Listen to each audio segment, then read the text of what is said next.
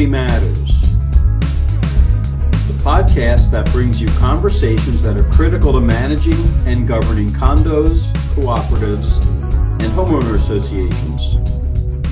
I'm your host, Tony Campisi, Executive Director of the Keystone Chapter of Community Associations Institute. Tune in each episode for the insights and information that are key to inspiring professionalism, effective leadership, and responsible citizenship. Ideals reflected in community associations that are preferred places to call home. Today I'm speaking with Sarah Hash, a community association manager with Danella Realty and Management Company, and Matt Collins, Esquire, an attorney with the law firm Horn Williamson.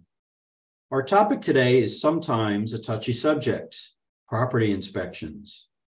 Every community manager conducts regular property inspections, and sometimes they uncover violations of the rules.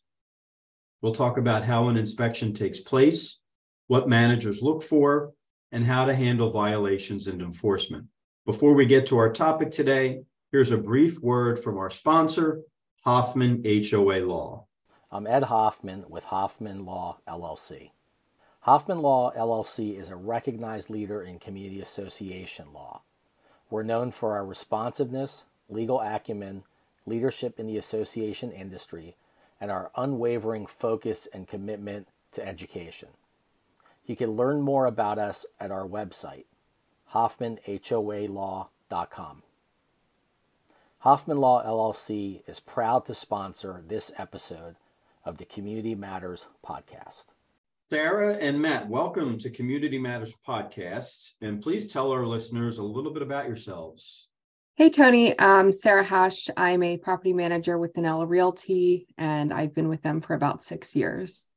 Hey, Tony, thanks for uh, having us here. Matt Collins. I'm a partner with the law firm of Horn Williamson, where I focus on uh, community associations.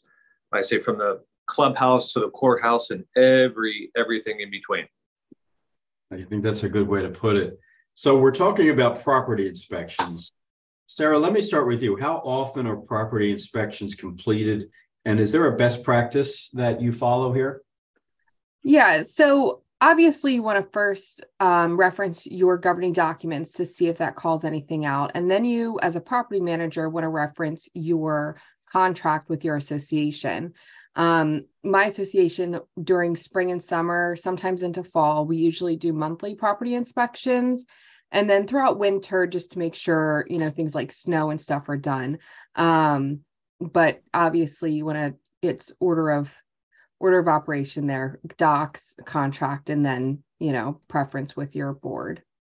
How do you advise your owners and residents that an inspection is going to happen um, and do you send reminders about rules before you do the inspection we do yeah so in the spring we start really early in spring to send out the rules and regs so people can read them get a little refresher but i also send an email that kind of bullet points the most important rules and stuff that we look for when we're doing property inspections.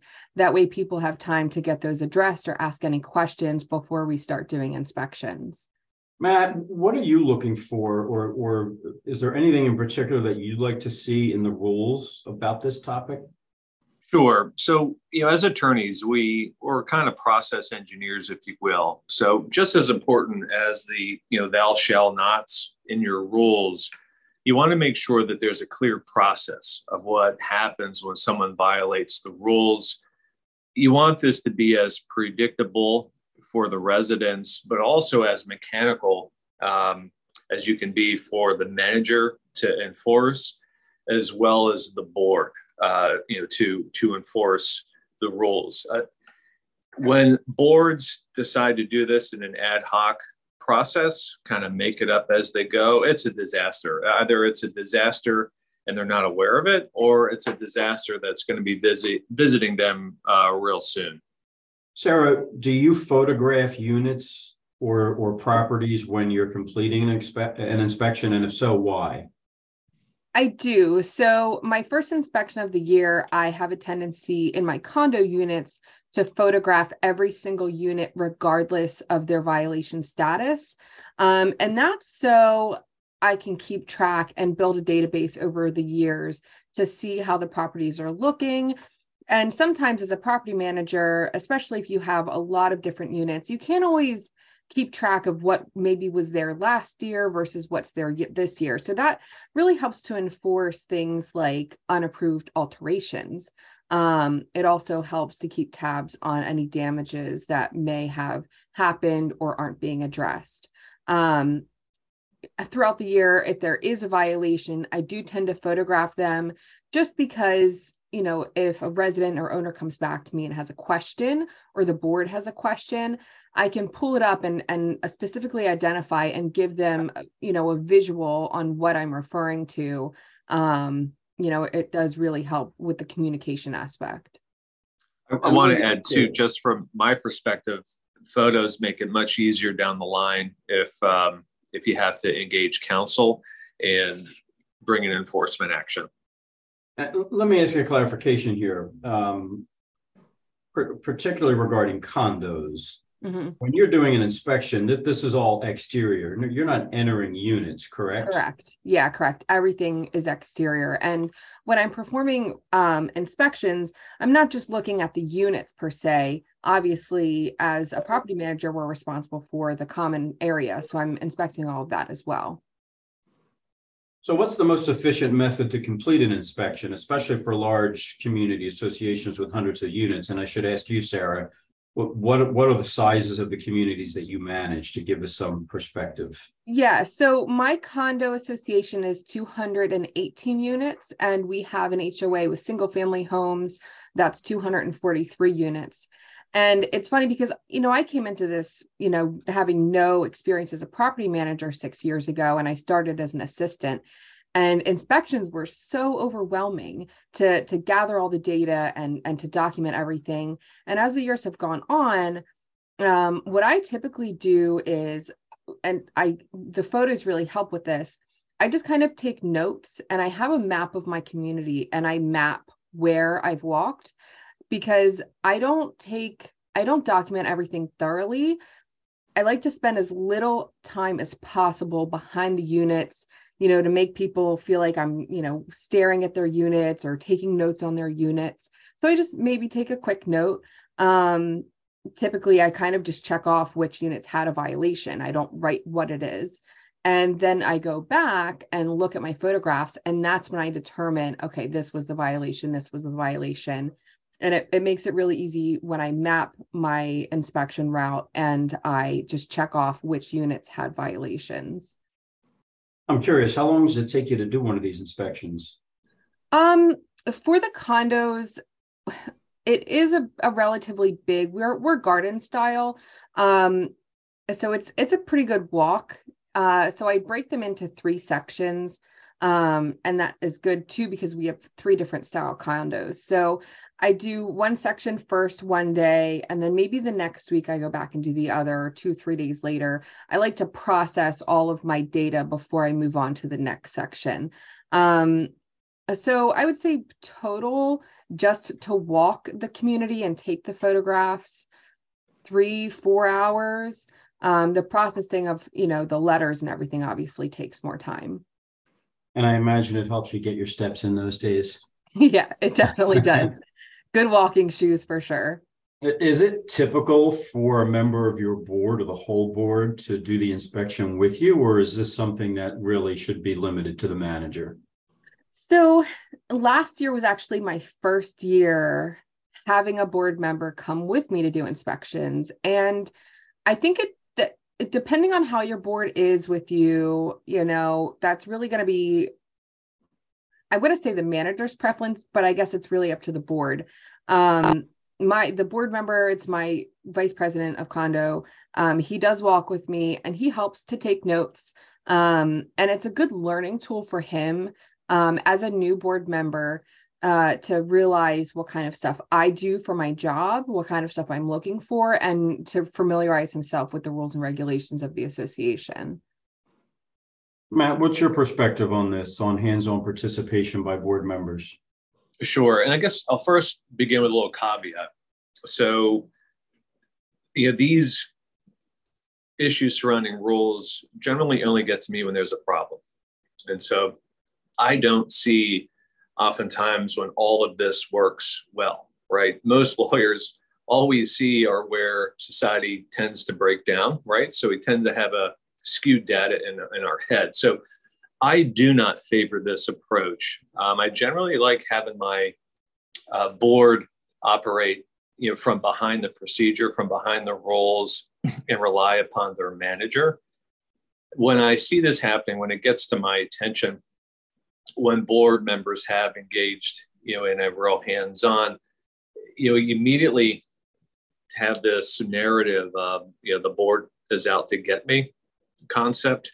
Yeah. And the more that you can point to, hey, it's it's not us, you know, it's it's just the it's the rules. It's the rules that you decided um, to adopt, you know, when, when you moved in here. So I again, I generally like to have a, a layer of separation, and even ideally, to go a step further, I find communities that have a dispute resolution committee before it even gets to the board uh, those uh, that setup generally I don't see as many of those cases coming my way because you again you have that other uh, layer of separation and it tends to cool people's temperatures tend to cool off as that process continues. So that's again that's my take, but again I'm only seeing when there's a problem case. Uh, I'm sure Sarah, you probably in most instances did not have any problem whatsoever when that board member tagged along with you. Well, and all the points you made are super valid and they make a lot of sense. And this community does not have a dispute resolution, which, you know, definitely could kind of calm things down and, and give residents a beat to think about. Like, you know, she wasn't just looking at my unit, it's literally procedure. Um, there was a small instance, one instance where somebody, you know, made it seem like the board member was targeting them, um, you know, because they were neighbors and they had just a neighborly dispute previously. Um, but that, I mean, that could happen with me. I mean, it does happen with me as a property manager. Um, you're targeting me, you know, you're only looking at my unit. Um, but I, I actually agree with you for that level of separation to kind of keep keep the board out of like the dirty nitty gritty parts of community living. Oh, and then if you have a committee, right, the dispute resolution committee, you might just have one board member on that committee. The rest are other homeowners. And so right. it, it takes some pressure off of board members. Uh, for some, this might be the most um, uncomfortable thing or, or the most distasteful thing from their job confrontation not many people like confrontation and so again having other unit owners kind of share that a little bit uh, can help get volunteers you know to serve on the board but also it shows the owner again hey the board's not out to get me. These are neighbors who aren't even on the board who are sitting at this dispute you know resolution committee. So some more thoughts there. So, Matt, you mentioned the word confrontation, and this concept of a property inspection sounds to me like it's an opportunity that's ripe for confrontation. So, Sarah, I'm sure it's it's occurred to in in in your inspections at some point. You know, you're out walking the property, you're looking at people's homes, you're taking pictures, taking notes, and you encounter homeowners what happens when that ha- when when you encounter a homeowner do they have questions do they assume that you're doing like matt said you're targeting me right so there's a lot of things that you can do to kind of help avoid that. And the communication is the number one for me, reminding people we're coming out for inspections, giving specific days. This year, I actually put in the notice like, just so you know, all units, regardless of violation status, will be photographed. Um, and that's part of the reason why I went to this you know, take pictures now, write up the violation later, because it's less time I'm spending behind their unit. People do approach me and i've been with my community a long time. My residents are very familiar with me. So sometimes it's people coming out to say hi how you doing? blah blah blah which is great. That's good engagement. But at the same time you know i'm trying to get through these inspections. But yes absolutely you have new tenants um, that are renting a condo um, you know or the chronic violators that like are waiting by the door for you to come by Um, the second you stop, someone will come out and say, Is there something wrong? What are you writing on the paper? Um, and I, my best way to handle this, aside from procedurally, I smile basically the whole time I'm walking through. People come out, people see me, I see them looking out the windows, they smile and wave and you know say hi. Um, and they say, Is there a problem? And I, I, say, Oh, I won't know until I get back. You know, I'm just doing the inspections and taking the photographs. Um, you know, that way they're not instantly looking for information. You know, there's no reason to have confrontation with me um, because if there is an issue, I'll let you know, basically, is what I tell them. And as a, as a manager, as a property manager, you have to be flexible. You have to be able to communicate with your with your residents and I think they I think they end up understanding that it literally is just your job and you're not trying to you're not out to get them. Matt, what's your advice for this kind of situation? Well, another way to do it too is to flip flip the narrative a little bit, right? To say you focus on the fact that you're being proactive. You're not out there to catch people um, doing things wrong. So property inspections cover a lot more, right? Number one is vendor management as a landscaper doing what they're supposed to do. Right. Do we do we need power washing? You know, how how are things holding up relative to what the reserve study said? So you can you can immediately, you know, kind of I mean, it's not you're you're not misstating anything, but it's a great Jedi mind trick to do when when people do confront you, and you can say, "Well, actually, I'm I'm looking out for the property uh, to begin with." And yeah. and Sarah, that's great. I mean, kind of arbitrators and judges will do that oftentimes too. Is they won't make a decision when everyone's in the room, right? They take mm-hmm. it under advisement because they don't want someone to to react. Um, so, you know, as Sarah, as you were saying, and what I would, uh, you know, again, continue to uh, repeat is stay in the high ground, which is what what you're doing these days. Any manager out there needs to assume that they're being recorded both uh, by video and audio, and you know don't say anything that you wouldn't be embarrassed if it was replayed later on the internet or uh, or in court. And remember, your safety and your dignity as a manager are not worth risking over a violation. Right. If if it escalates, get out of there. It, you're not diffusing a bomb you can come back, you can regroup, you can talk to your attorney or your board and say, hey, what's a what's a better way to approach this issue? Because um, here here's what happened, and I don't want it to escalate. That's valid. And and one thing, if I can touch on that, I know you don't necessarily agree with having a board member come, but as you know, a smaller female, it was a little comforting to be walking around with my male uh, board member because I feel like a lot of times, and just in life in general, people that are, you know, unnecessarily aggressive, they tend to not be so hot or quick to act if there's more than one person there um, because they have they live in that like bully mindset and if there's more than one person there i feel like they're less likely to kind of lash out. So for me it, it is also a, a, bit of a comfort to to do it with more than one person. But it doesn't have to be a board member. It, it could be uh you know a, just a resident. It could be you know a coworker a colleague. Um but that that is something that I have noticed. And that's another thing too. Again, as far as distributing the burden here, say confrontation, board associations that might have you know a grounds committee or an architectural review committee, you know, having them walk around um, with you, you know, not yeah. a bad idea.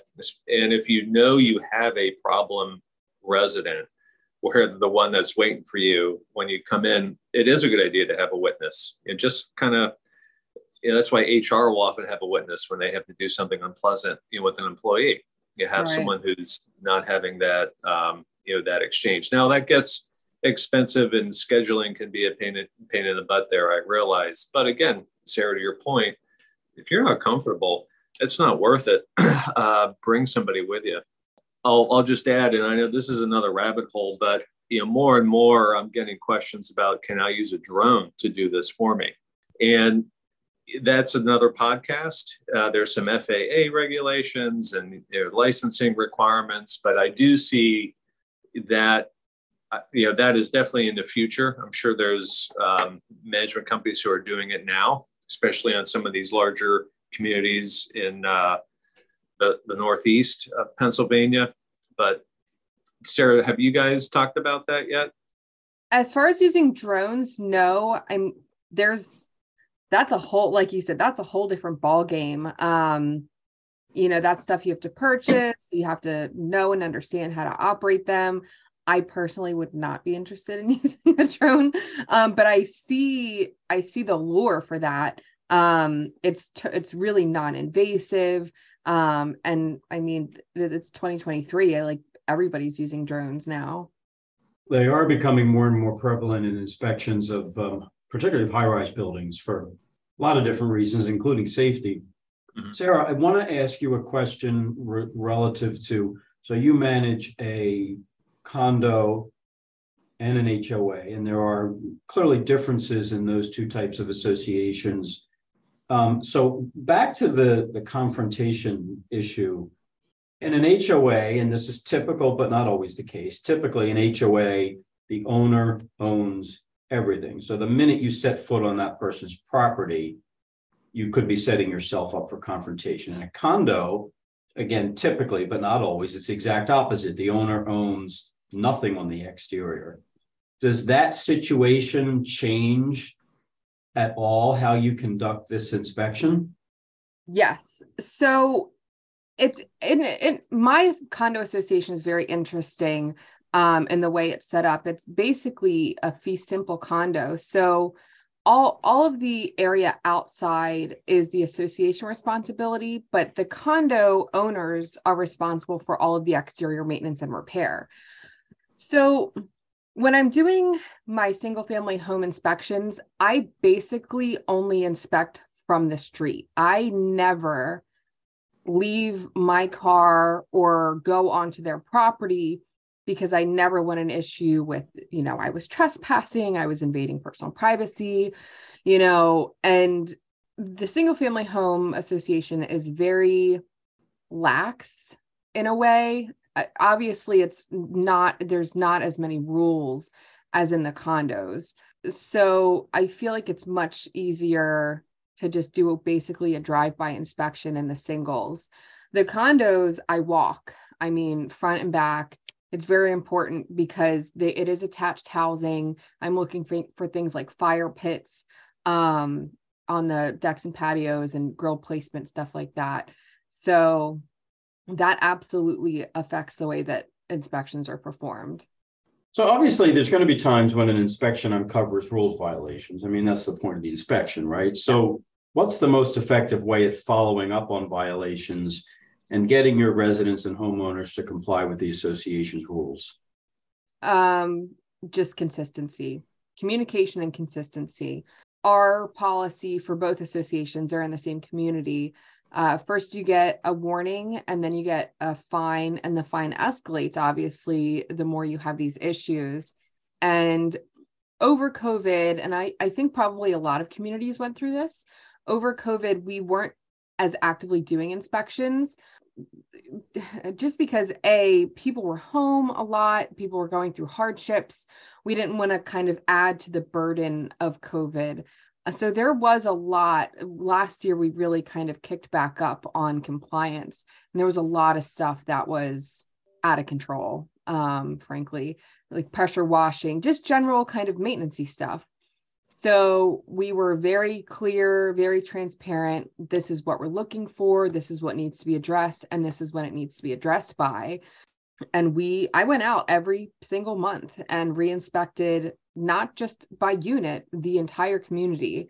And that actually helps me when I'm doing the entire community because then it's not like I have to go out every week or every other week to spot check units it just really helps to keep an eye on what's happening in the community and make sure people are are following up and you know working with what you're sending them to to have come in compliance i'm curious if if you saw a different reaction given your suspension of inspections for one two maybe three years during the pandemic and the resumption of them? Was did something change from the homeowner perspective?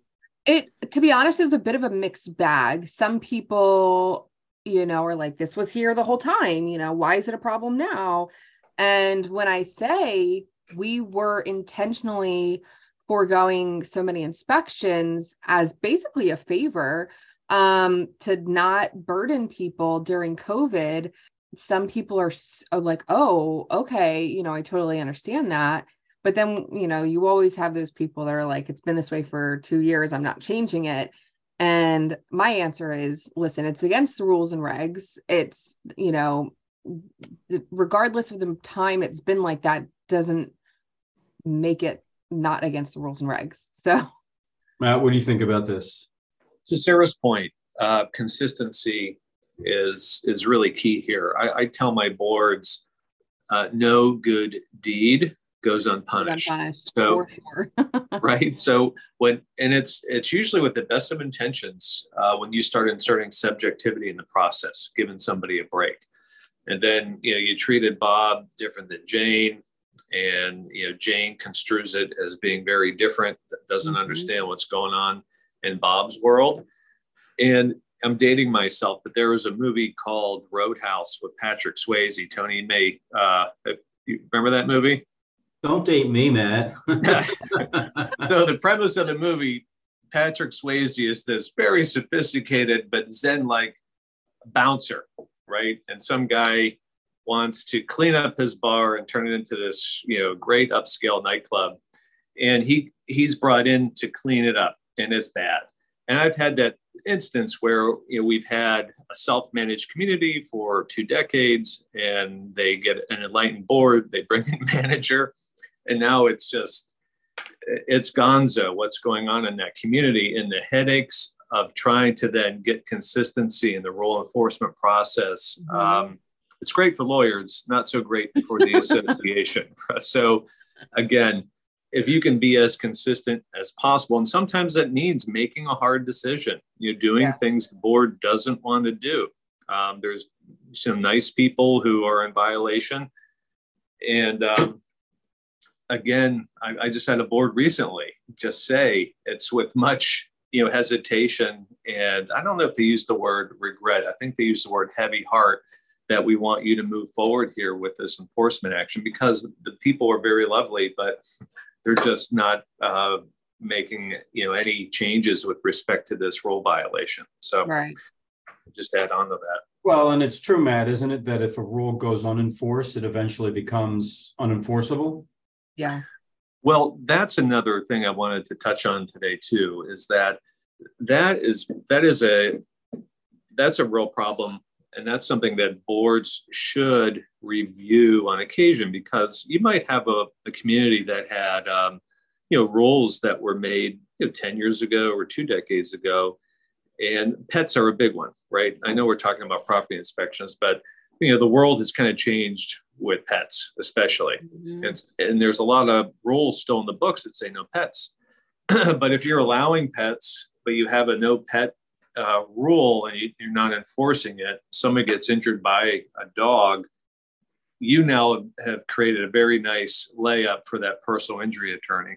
And so a rule is a duty that you as an association have undertaken, you know, something to enforce, a restriction. And if you have rules out there that you're not enforcing, it's probably time to get rid of them. Mm-hmm. And communities evolve. And, and so, you know, maybe twice a year, I'm sorry, uh, every two years, the board should just review the rules and say, hey, are, are these still relevant to our community? Matt, what are some common mistakes that you see with property inspections and rule enforcement? I think we probably just talked about one of them, but are there others? So the biggest one is that you know under both acts, uh, the Planned Community Act and the Uniform Condominium Act, unit owners must be given the opportunity to be heard before they can be fined.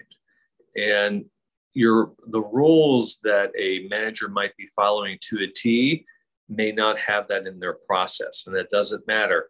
the act says, hey, we don't care what's in your governing documents. You must give people the opportunity to be heard before you fine them. And now there's ways to really abbreviate that process It can be, you can put that right into your notice of violation.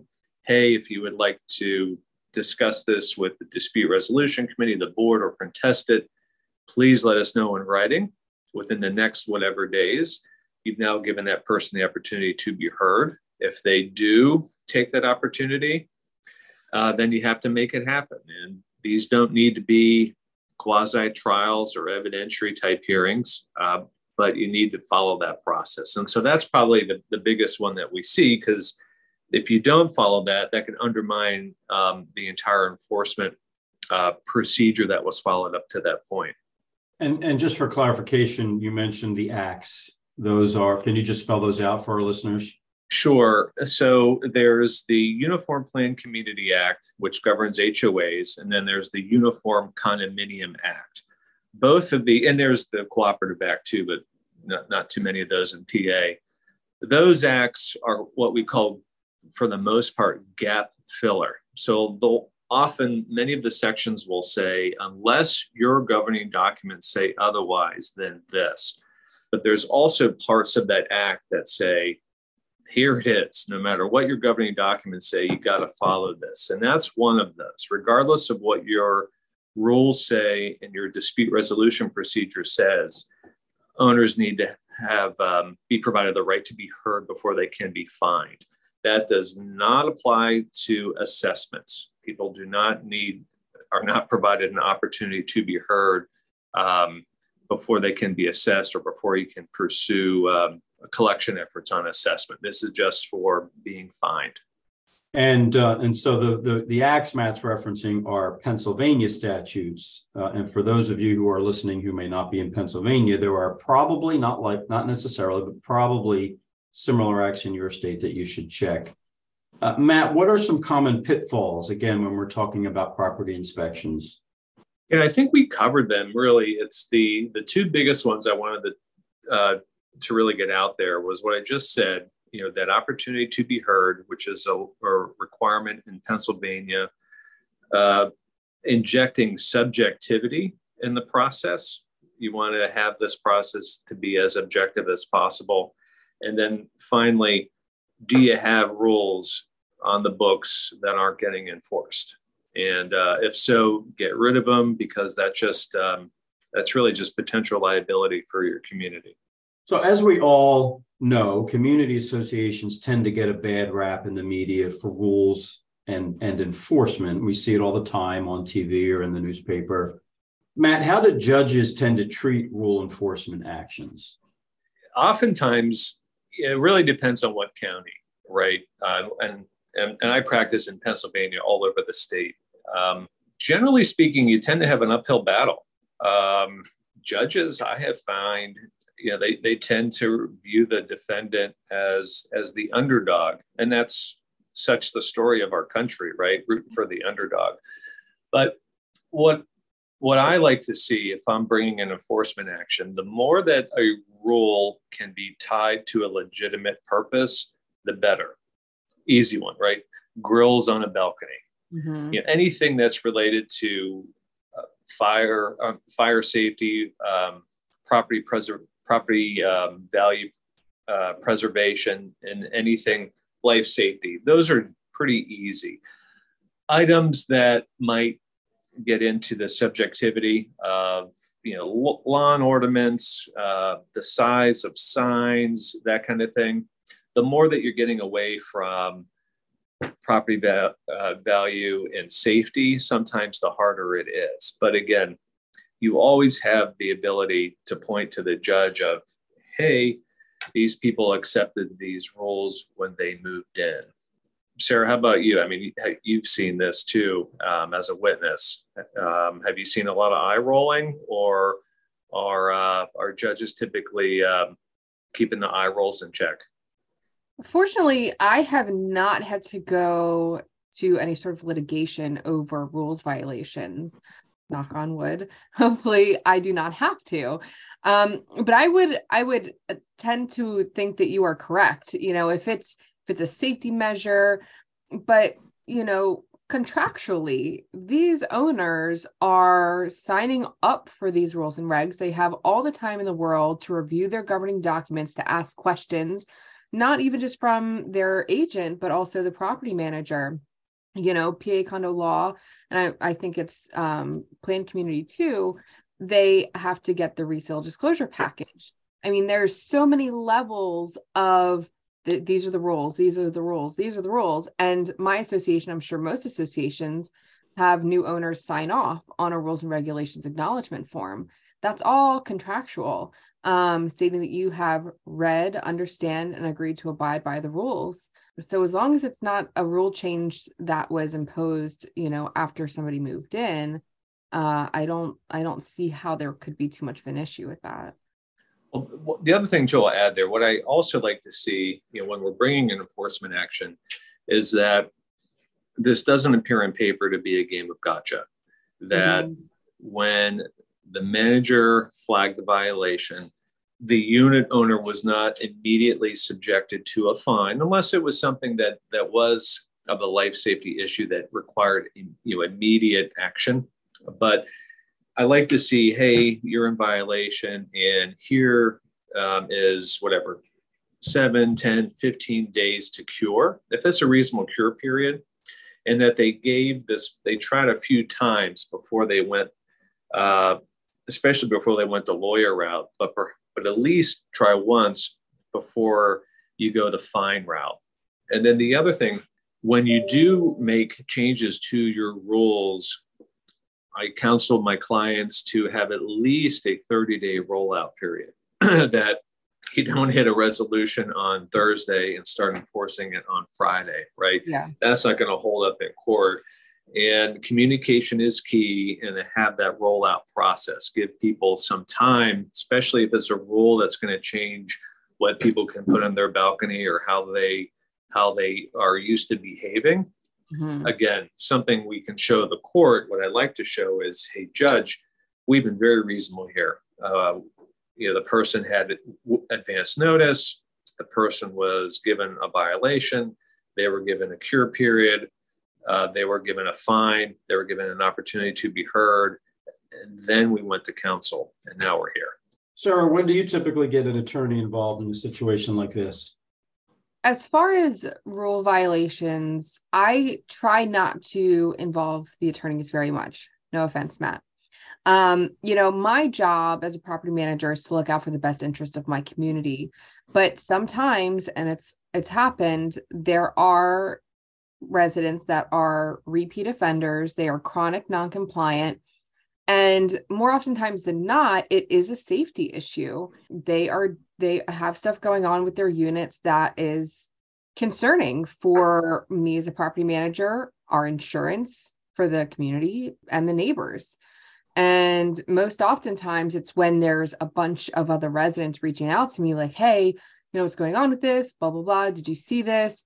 And that's when I'm like, okay, you know, and you follow due procedure. You send them notices, you send them reminders, um, you start doing fines. And typically after the second or third fine and again they escalate so by the third fine it's a hundred dollars and they aren't paying the fines and they continue non-compliance if it's a safety issue that's when i'll i'll bring legal in because they obviously don't care the, the resident or owner doesn't care to address them and it's not something that you can just let go by the wayside matt what's your rule of thumb when an attorney should get involved so well when fines are having zero impact right um, mm. But even then, you want to have the fines get to a certain level. You don't want your counsel fees to far um, exceed the fines. You know, I find you know, again when the, a judge is looking at that, and so for you know, typically for most attorneys, probably doesn't make sense to get a lawyer involved until you reach and say the fifteen hundred to two thousand dollar mark. But that also that that depends too. If if there if there is something that could be impacting other residents ability to enjoy their homes mm-hmm. uh, if there could be something that could be impacting property values and that's money. There's another aspect of this too where if you are requiring someone to to actually do something or refrain from doing something. And in an HOA setting, you might have somebody, this happens usually once a year, somebody goes a little overboard on their, uh, their landscaping and they redirect the natural drainage or the swale. And so now they've created a swamp, uh, you know, kind of down, uh, down elevation amongst their neighbors. And so you need to file an action that seeks an injunction, you know, re- mm-hmm. requiring that person to uh, remove that or getting permission by the court to come in and uh, redistribute that person's uh, you know, backyard and to address the drainage. And so in those injunction type actions, again, if if uh, you have to stop somebody from doing something or force them to do something, that's when you want to get an attorney involved too. Well, let me thank you both, Sarah and Matt, for joining me today for this episode of Community Matters podcast. Uh, this has been a really interesting and, and for me, educational conversation that we just had, and I, and I hope so for others as well. Thanks for listening to Community Matters. We're glad to have your attention for a short time. And thanks once more to the sponsor of Community Matters podcast, Hoffman HOA Law. You can find them on the web at hoffmanhoalaw.com. Interested in being a guest on an upcoming episode of Community Matters? Reach out to me at Tony, T O N Y, at caikeystone.org. And don't forget to subscribe to the podcast so you'll get notifications every time we post a new episode. And please share our podcast with your colleagues and friends. For more resources and best practices on managing and governing your condominium, cooperative, or homeowners association, please contact CAI or visit our website at www.caikeystone.org. Thanks for listening.